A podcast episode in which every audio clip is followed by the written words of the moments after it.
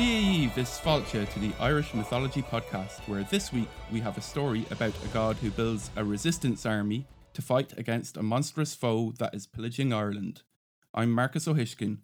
And about how that god is still around in place names today, as well as having a month named after him. I'm Stephanie Hearney. Do you know what I love to see? What do you love to see? The beginning of a career that, you know, is just going to be huge. Like, Do you mean like seeing a musician or actor just before they become famous? Something like that, yeah. I was actually thinking about the time I saw Messi come on as a substitute when he was 18 at the Camp Nou in Barcelona. The place was absolutely buzzing and people were calling out his name. You just knew he was going to be like the next Maradona without even seeing him kick a ball. Oh, right. Yeah. Okay. I see where you're going with it. It's because we have Lugh on the show today. Yeah, he's he's kind of like the Lionel Messi of the Irish gods. Does that make the Dagda Maradona then? I suppose, yeah, like the Dagda is very talented and he's also fond of a good time. I don't know. It's the same kind of good time. But anyway, yeah. Well, I wouldn't say it's far off. Like, well, anyway, yeah. So Lugh is the focus of our show today. He's the new kid on the block, and he is known for being multi talented. and his legacy lives on in modern Ireland. It does. There is a county named after him And a month. and a harvest festival of the very same name. And in mythology, he's actually credited with creating the Irish version of the ancient Olympics. And he's going to be a thorn in the side of Bres and the Fomorians. So today we're actually going to hear about how Lugh raises his own guerrilla army and leads a resistance movement against the Fomorians. Now, Bres is not going to like this. In the last episode, we saw Bres getting in touch with his estranged father, the Fomorian prince Elatha. And then at the end, he goes off to meet the Dark Lord Balor to raise an army to take the High Kingship of Ireland back from the gods who deposed him. Unfortunately for the ordinary people of Ireland and the lower ranked gods and the gods of the Sidhe, that's the other world gods, Nuada, and the other leaders of the Tuatha Dé are not taking the threat of Fomorian raids seriously. So the young upstart god Lugh is heading to Tara to convince them otherwise. So we'll chat more about Lugh himself a bit later, but first, Steffi is going to tell us the story of how Lugh builds a resistance movement to fight the Fomorians in our adaptation of the first part of the saga, The Fate of the Children of Tuireann.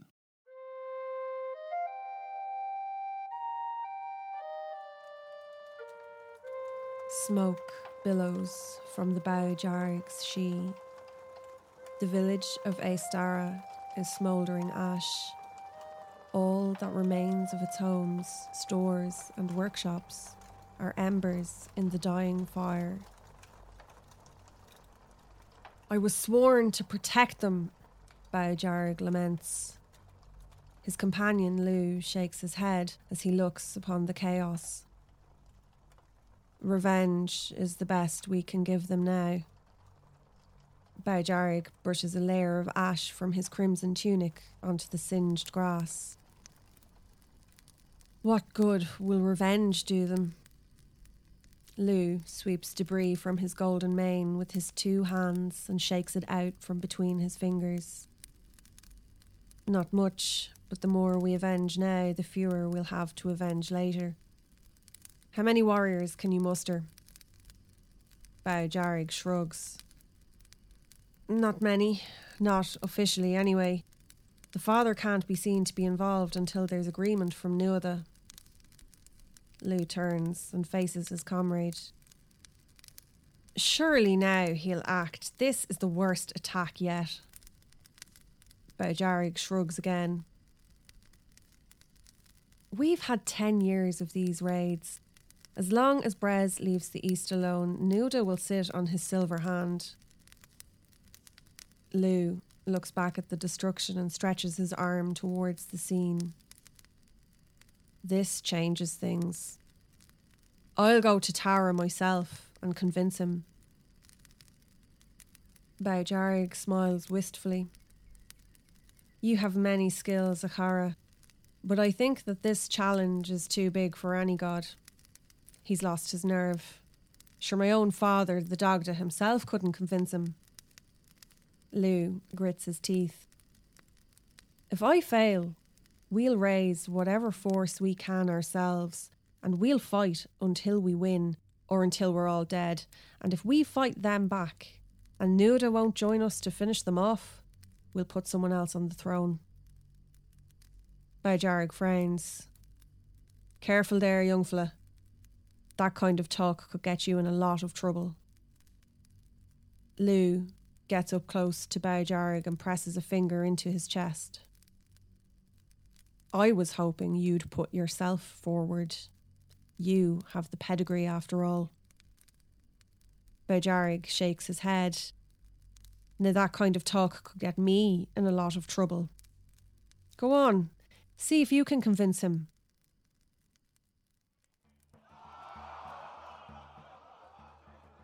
The Feis at Tara is in full swing. Crowds have gathered to celebrate the early summer sun. Garlands of yellow flowers adorn every wall. Beneath them, ballads are sung to the victory at Moytura Cong, and poets recite satires about Bres and his rule. Most of the humans and demigods Lugh passes on his way to the banquet hall are on the drunk side of Merry. It's not the time for that, he thinks. The banquet hall is a picture of pageantry. Gods sit around long tables that are filled with every kind of fruit, meat, bread, and cheese. There's more food here than an army would eat in a year. The band plays The Boys of the Tuatha Dé one of the most popular victory ballads doing the rounds, and there's dancing, drinking, and romancing everywhere Lugh looks. He shakes his head. You'd think the country was at peace, he thinks. Nuada sits on his throne at the top of the room. The arm doesn't look like it's made of silver at all. This is the one day of the year when Tara is open to everyone and he takes requests from his people. There's no queue though, the others all have what they want. Lugh goes before Nuada and bends the knee. I am Lugh Macheen. I request an audience with you. Rise, son of Cian, Nuada replies. Tell me your request. Lugh stands. I bring dire news from the west. Fomorian raiders have struck again. Uh, they've been raiding for years, Nuada replies. A nuisance, but nothing to concern ourselves with. The people of the west and the people of the north might not agree, Lugh continues. They've taken livestock, destroyed crops, razed villages, and two days ago they burned Astara and ransacked Boujarg's Sidhe. Nuada pulls at his beard. This is a cause for concern, but we cannot afford to go to war. Lugh shakes his head angrily. We cannot afford not to. Nuada cannot mask his irritation. We were lucky to win the last one, and we're still feeling the cost. He grips his right arm with his left hand the Fomorians would be a greater challenge than the Fir Lugh is dumbfounded. But Nuada is adamant. I have heard your plea and I have made my judgment. Now go and enjoy the festivities. Lugh half heartedly genuflects and turns to leave. His face burns red with anger as he storms out. He clatters off dancers and revellers who dart at his glowing head in shock, then as quickly turn back to the merriment as if nothing has happened. The next morning, Lugh rides west as fast as his horse can carry him. The morning sun illuminates his golden curls and from a distance you might imagine him to be a streak of lightning were the sky not cloudless. The weather changes as soon as the ramparts of Tara are out of sight. First, clouds gather overhead. Then a light mist fills the air, impeding visibility. When Lugh sees what looked to be three armed men approaching on the road ahead, he pulls hard on the reins of his horse. The horse jolts backwards on its hind legs as it comes to a sudden stop, then regains its balance as its front legs return to the surface of the road. Lugh unstraps the spear at his back and holds it out towards the strangers. The three men stop. They each draw a weapon. One has a spear, one has a short sword, and the other carries a club. The two parties maintain their positions for a long, tense moment. Then Lugh taps his horse gently and it tentatively moves forward. Identify yourself, warrior, shouts one of the men. Lugh brings his horse to a halt again. I am Lugh Machin, known for many skills, including my prowess with this spear. Lower your weapons if you want to live. That's yourself, comes the reply. The three men lower their weapons and walk forward through the layer of mist to where Lugh can see them. Father! Uncle Coo! Uncle Keh! Lugh fastens the spear to his back and leaps to the ground. He embraces his father, then Coo, and then Keh. You're up early. What has you riding from the east as fast as the wind from the west? Cian asks. It's for a good cause, Lugh replies. The Fomor have pillaged the lands of Bodb Dearg. They took everything that wasn't nailed down and burned the rest. I'm off to drive them back to the sea. Cian puts his hand on Lugh's shoulder. I've heard the Fomor are camped at Marmor and Aini. We'll go with you and fight by your side. The other two nod in agreement. We'll each fight off 100 enemies, Coo adds. That's a very good offer, Lugh replies, but these Fomorians are ferocious. It will take more than the four of us. It would be better if the three of you were to go and rouse as many of the riders of the Sidhe as you can. Bodb Dearg is recruiting in the west already. The three nod their heads in agreement. Ku and Keha head off to the south, while Cian goes to the north, and he does not stop until he reaches the plain of Muirthemne. Lugh rides ferociously to the west until he reaches the coast. Without stopping, he turns and circles back towards Marmor and Aini. Every few seconds, he digs his heels into the sides of his horse and the horse picks up speed. He does this until he is going so fast that he appears to be a ball of light hurtling across the countryside towards the Fomorian camp where hundreds of fearsome looking warriors are gathered. Bres mac Elatha, flanked by two druids, is preparing his party for another day's raiding. The deafening rumble of hooves distracts him and he looks up to see an oncoming ball of light. He turns to one of his druids. This is surely some omen. The sun is rising in the west today, and it has never risen anywhere but the east before.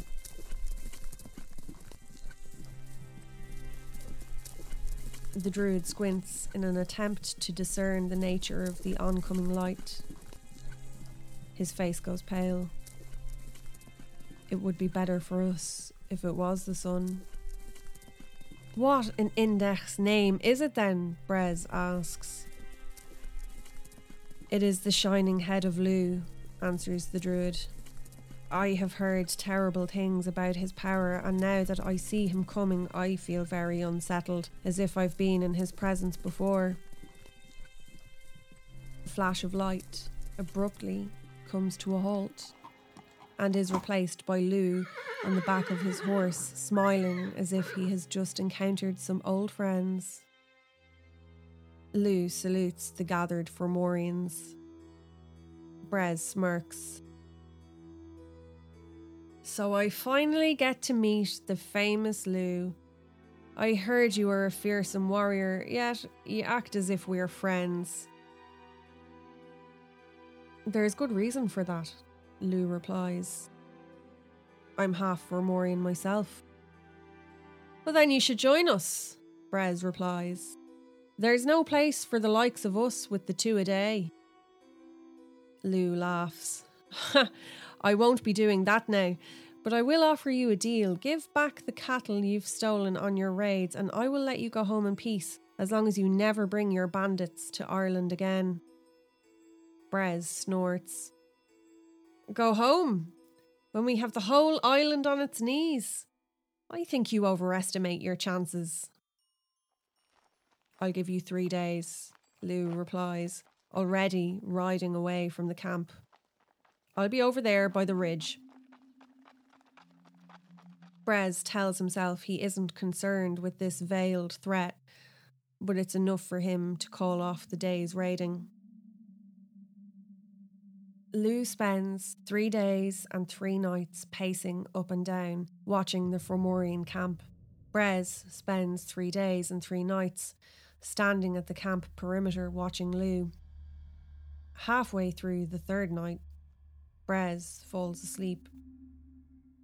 He wakes with the first light and feels a rush of relief when he looks towards the ridge and sees that Lugh has abandoned his post. But then he hears something.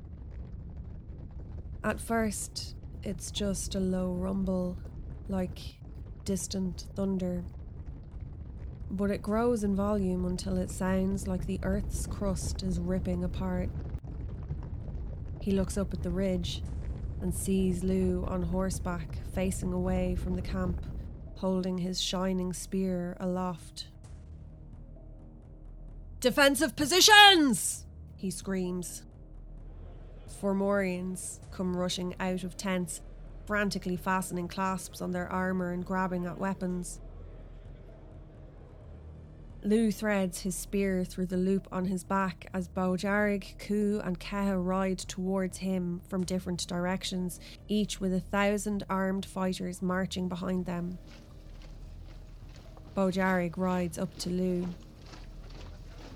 I thought a multi talented fella like yourself would have turned the lot of them on their heels by now. I was waiting for you, Lugh replies. I wouldn't want you to miss out on all the fun. This lot would have been disappointed, Bodb Dearg adds. Even the sons of Tuireann are here. I thought there was a feud between your families. Nothing like a common enemy to settle a feud, says Lugh as he raises his spear again and shouts. The Fomor have shown no mercy in their raids. Show them no mercy. For Astara! The Fomor are still getting to their positions when Bres looks up to see thousands of warriors pouring over the ridge, spear points poking over their shield wall. Moments later, they are at the camp, slashing, beheading, impaling Bres's poorly prepared and outnumbered defenders. The Fomor fall back, and the last 200 manage to erect their own shield wall. Lugh signals for the riders of the Sidhe to fall back too, and with the same motion, he signals up to the ridge. A line of archers with flame tipped arrows steps out, and when Lugh signals again, they fire. Flames rain down on the Fomor camp, and the tents that house their raiders blaze. The fire spreads across the encampment, and smoke billows towards Bres's men. When the shield wall breaks in panic, Lugh orders his troops to advance. They charge at full speed and cut down every last Fomorian except for Bres, and his two druids. Bres has no option other than to surrender. Lugh dismounts from his horse and signals for quiet from the troops who are chanting his name. He turns to see the terrified looks on the faces of Bres and his two druids. Bres steps forward. I am at your mercy. What can I do to convince you to spare us? Give me a guarantee of no more raids, return what was stolen, then go back to Tory or wherever it is you sailed from and never come back, Lugh replies. Bres shakes his head. You know as well as I do that I don't have the authority to do that, but I can bring them all here, one big battle, an end to it all. Lugh doesn't reply. It's either that or you kill us now and the raids continue with someone else in command. Lugh nods. Do it. And make sure Balor comes. I've always wanted to meet him. The druid who first recognised Lugh darts him a suspicious look. Bres nods. We'll meet again, then.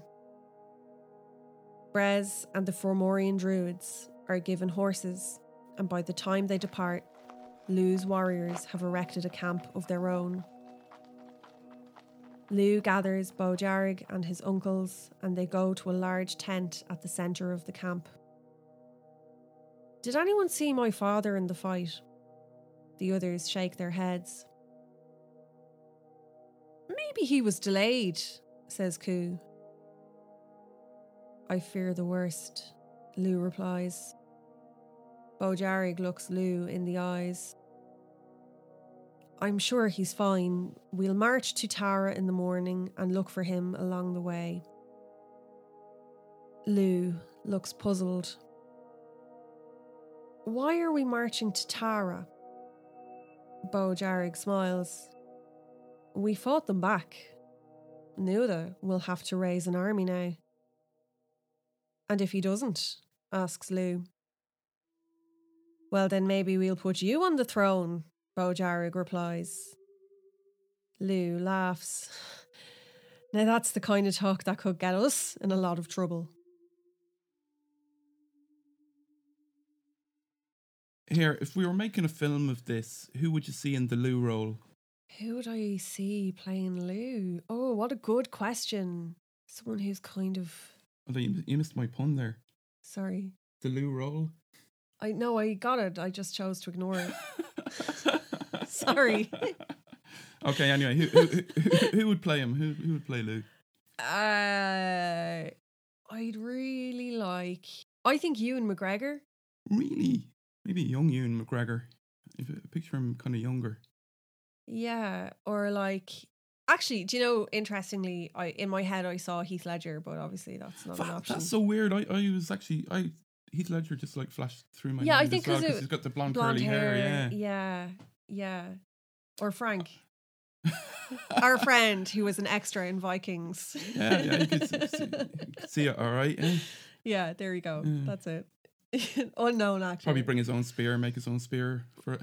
Who knows? Yeah, Yeah. sure. No better buckle. Anyway, go on. Anyway, uh, I know know you all want to hear about Lugh after that story, but we'll get to him in a few minutes. Um, first of all, we just want to talk about the origins of the story and a few things that we added or left out. Yes, it comes from a story called Fate of the Children of Tuireann from a 16th century manuscript, but fragments of it appear in the 11th century Book of Invasions. So it could be as old as that or even older.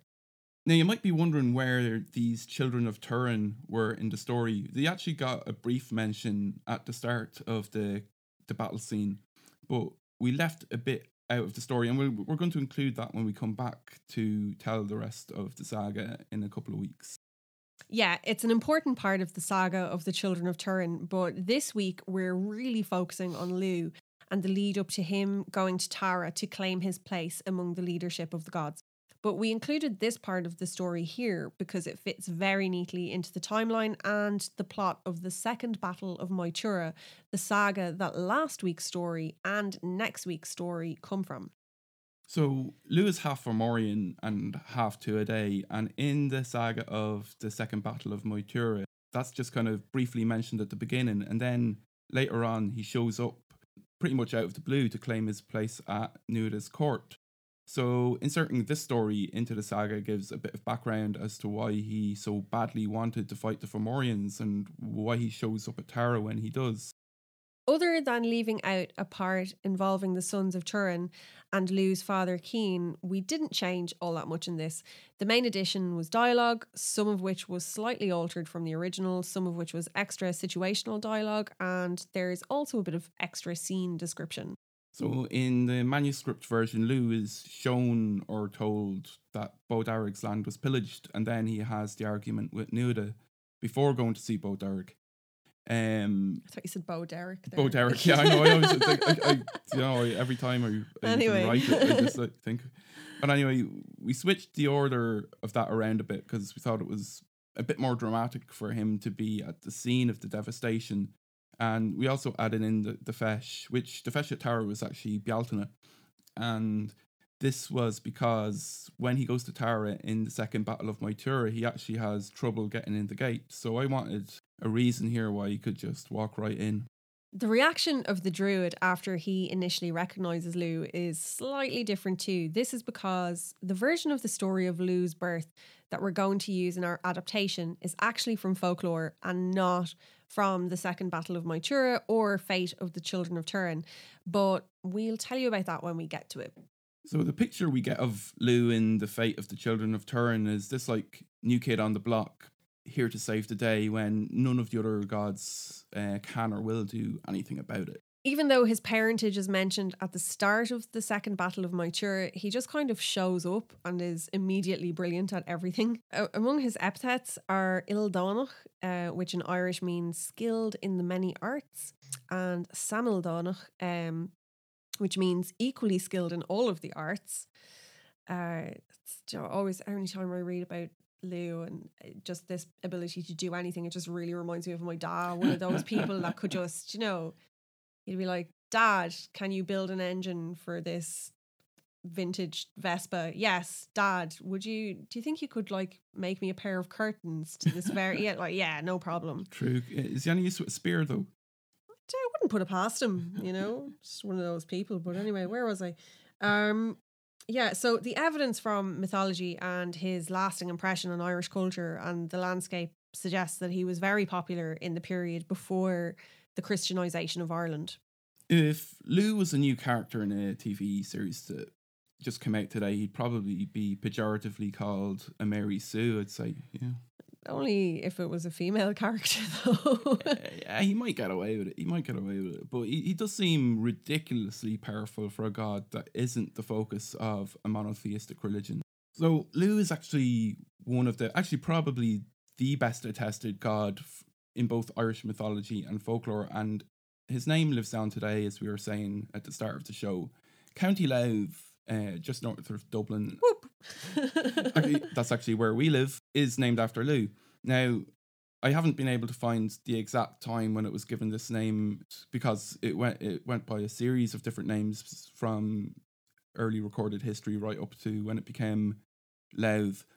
But I was actually chatting to Finn from the Irish History podcast, and he tells me that John de Birmingham became the first Earl of Louth in 1319, so it was definitely in use then. Now, the origin of this place name lies with a village of the same name that we actually visited yesterday, and it's recorded in the annals of the Four Masters in the 6th century as Louis or Luvaig, I suppose, if you were doing the proper Old Irish pronunciation. That's during the period of Christianization in Ireland, so it almost certainly existed under that name for several centuries, going back to pagan times. There are other places named for Lugh. For example, Dunlewy in County Donegal, which comes from the Irish for Fort of Lugh, and Rathlud in Sligo. That means more or less actually the same thing.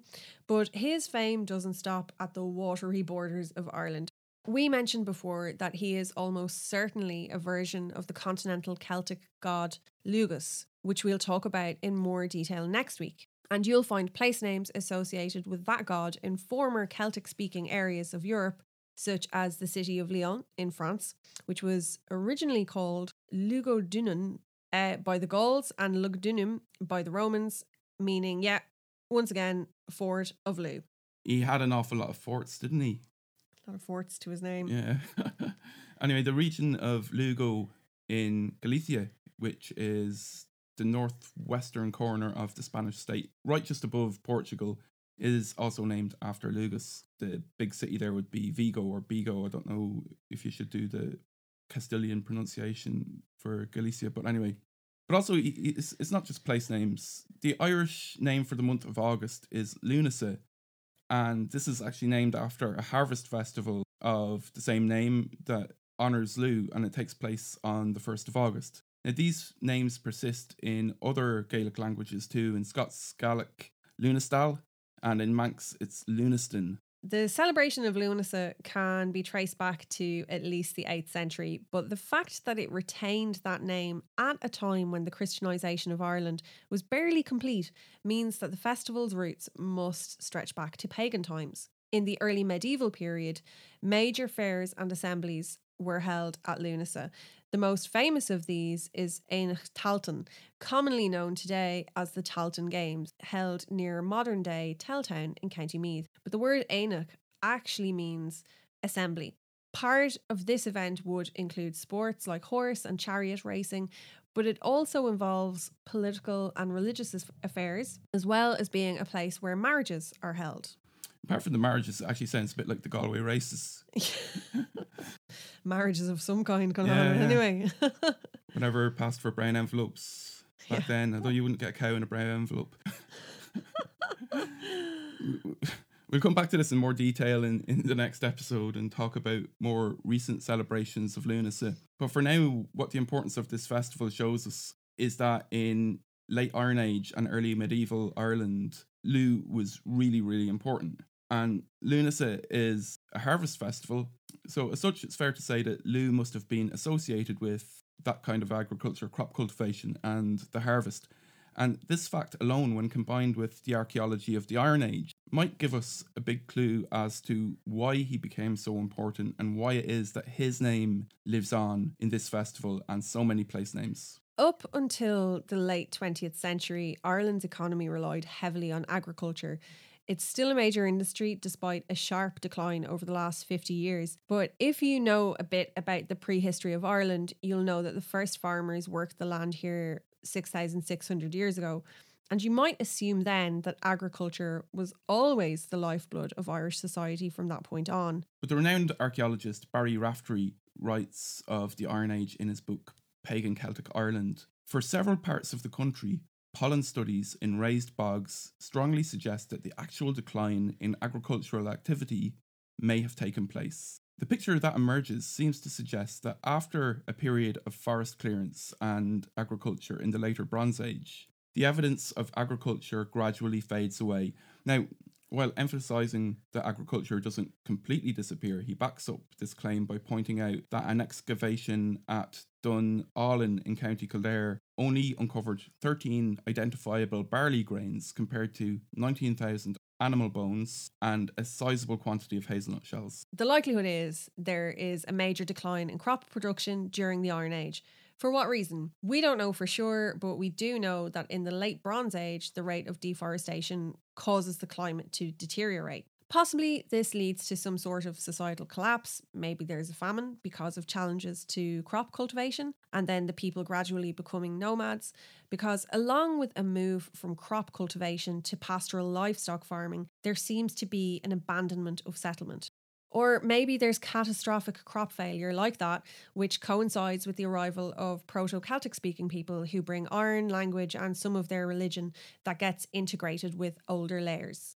So the, the, the Kurgan hypothesis is the most widely accepted theory of how Indo-European languages, and that's most of the languages spoken in Europe today, how these came to the continent. And gist is that around the fourth millennium BC, these tribes of nomadic pastoral farmers start migrating from the coast of the Black Sea, probably somewhere around modern day Ukraine. And over the course of millennia, they move into Western Europe and, and also India, and they bring language and horsemanship and the wheel. They spread then throughout Western Western Europe, and some of them settle in places and they conquer, but also they intermarry with the locals. Maybe a lot of them settle down, but there's others who aren't as mad into the into the out conquest and prefer to remain nomadic and to keep going west until they hit Ireland around 700 BC. Madsers. By which time they're speaking a version of the Celtic tongue and there's no more west. So they just stay and whatever happened in late Bronze Age society has left a vacuum for them to step into. Do you think maybe some of them just sort of went, Do you know, lads, the weather is not great here. Will we dial it back? This We is this is cat.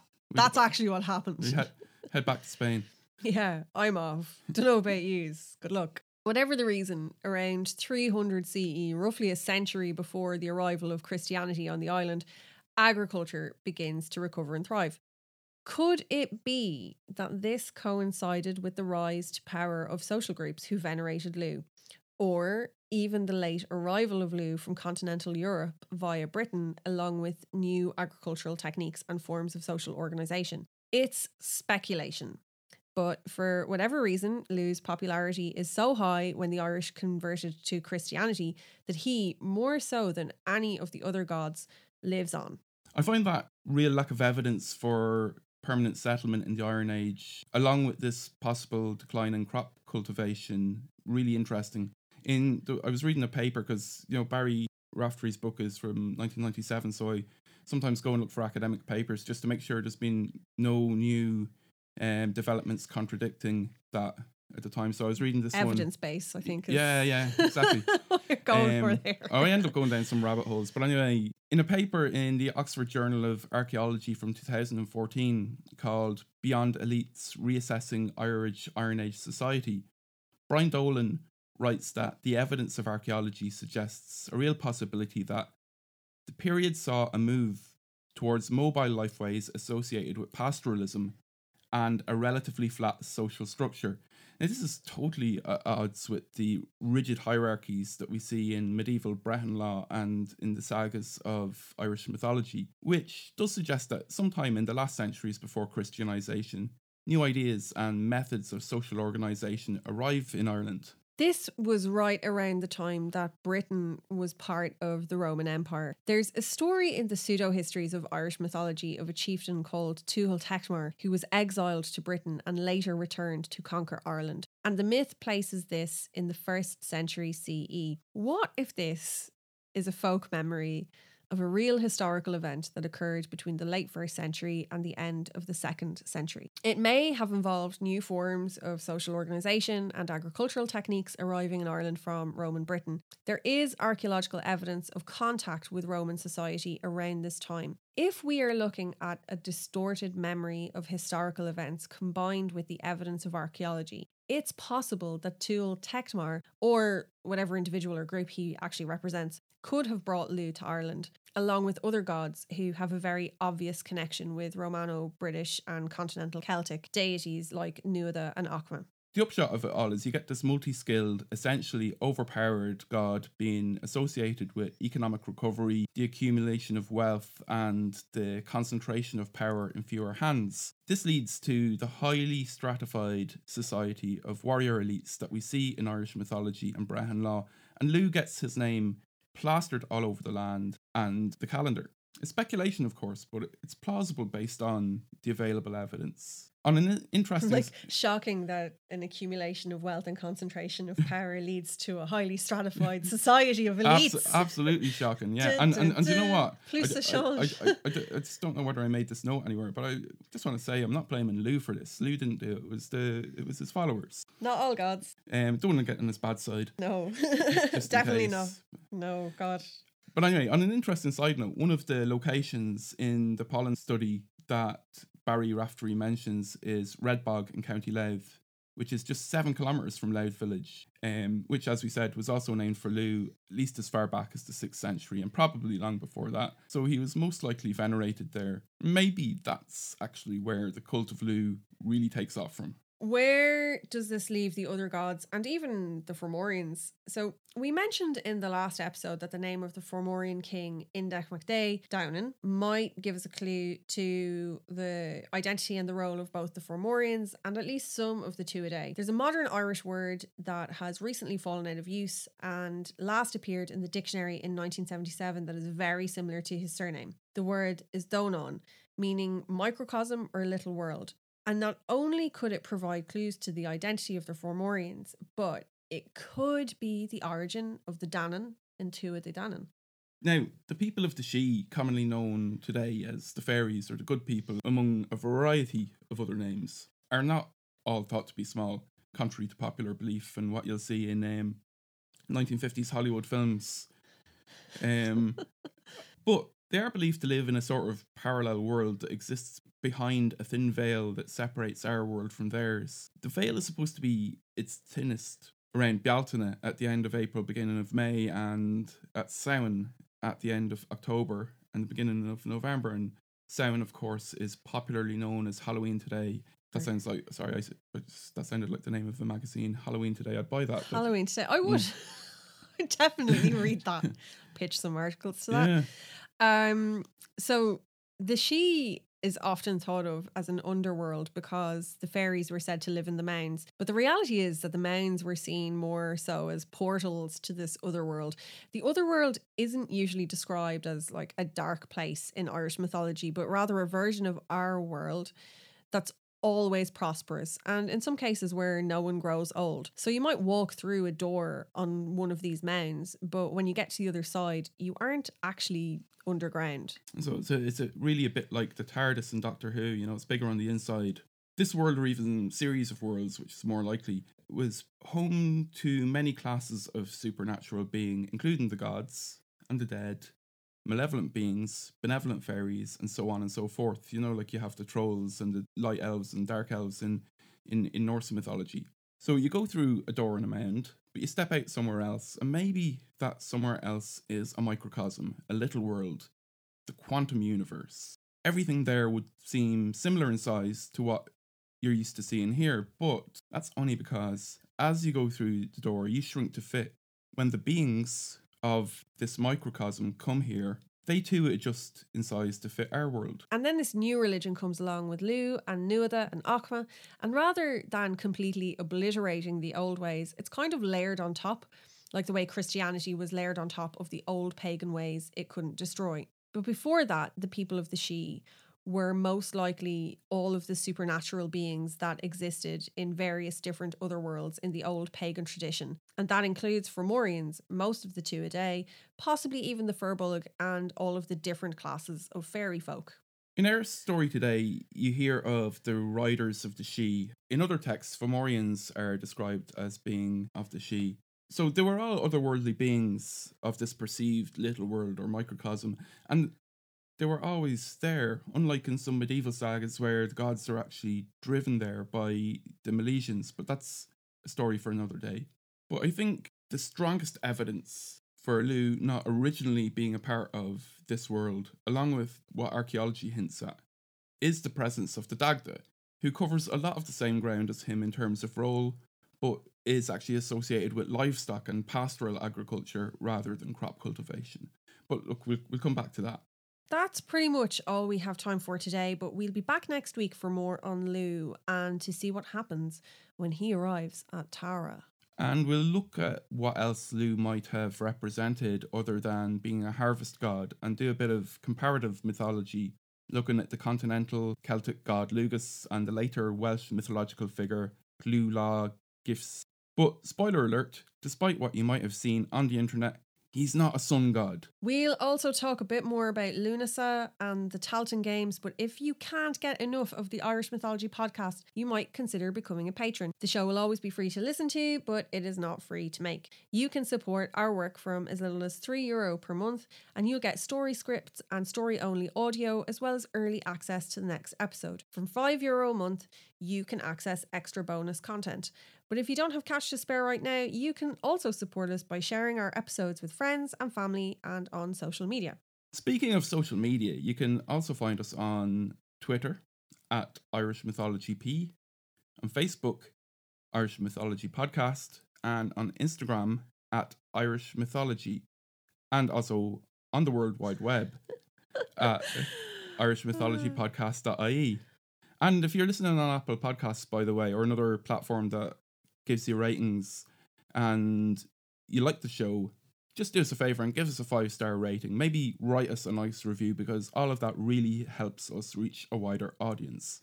If Lugh is the Lionel Messi of the gods of the Irish mythology pantheon, does that make Bres Gareth Southgate missing the penalty in 1996 in the European Championships?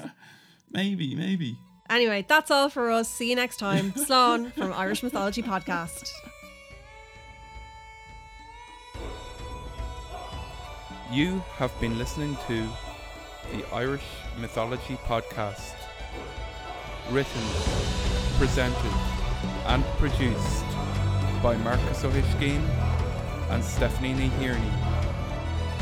Theme music by Damiano Baldoni, Celtic Warrior, on an attribution license.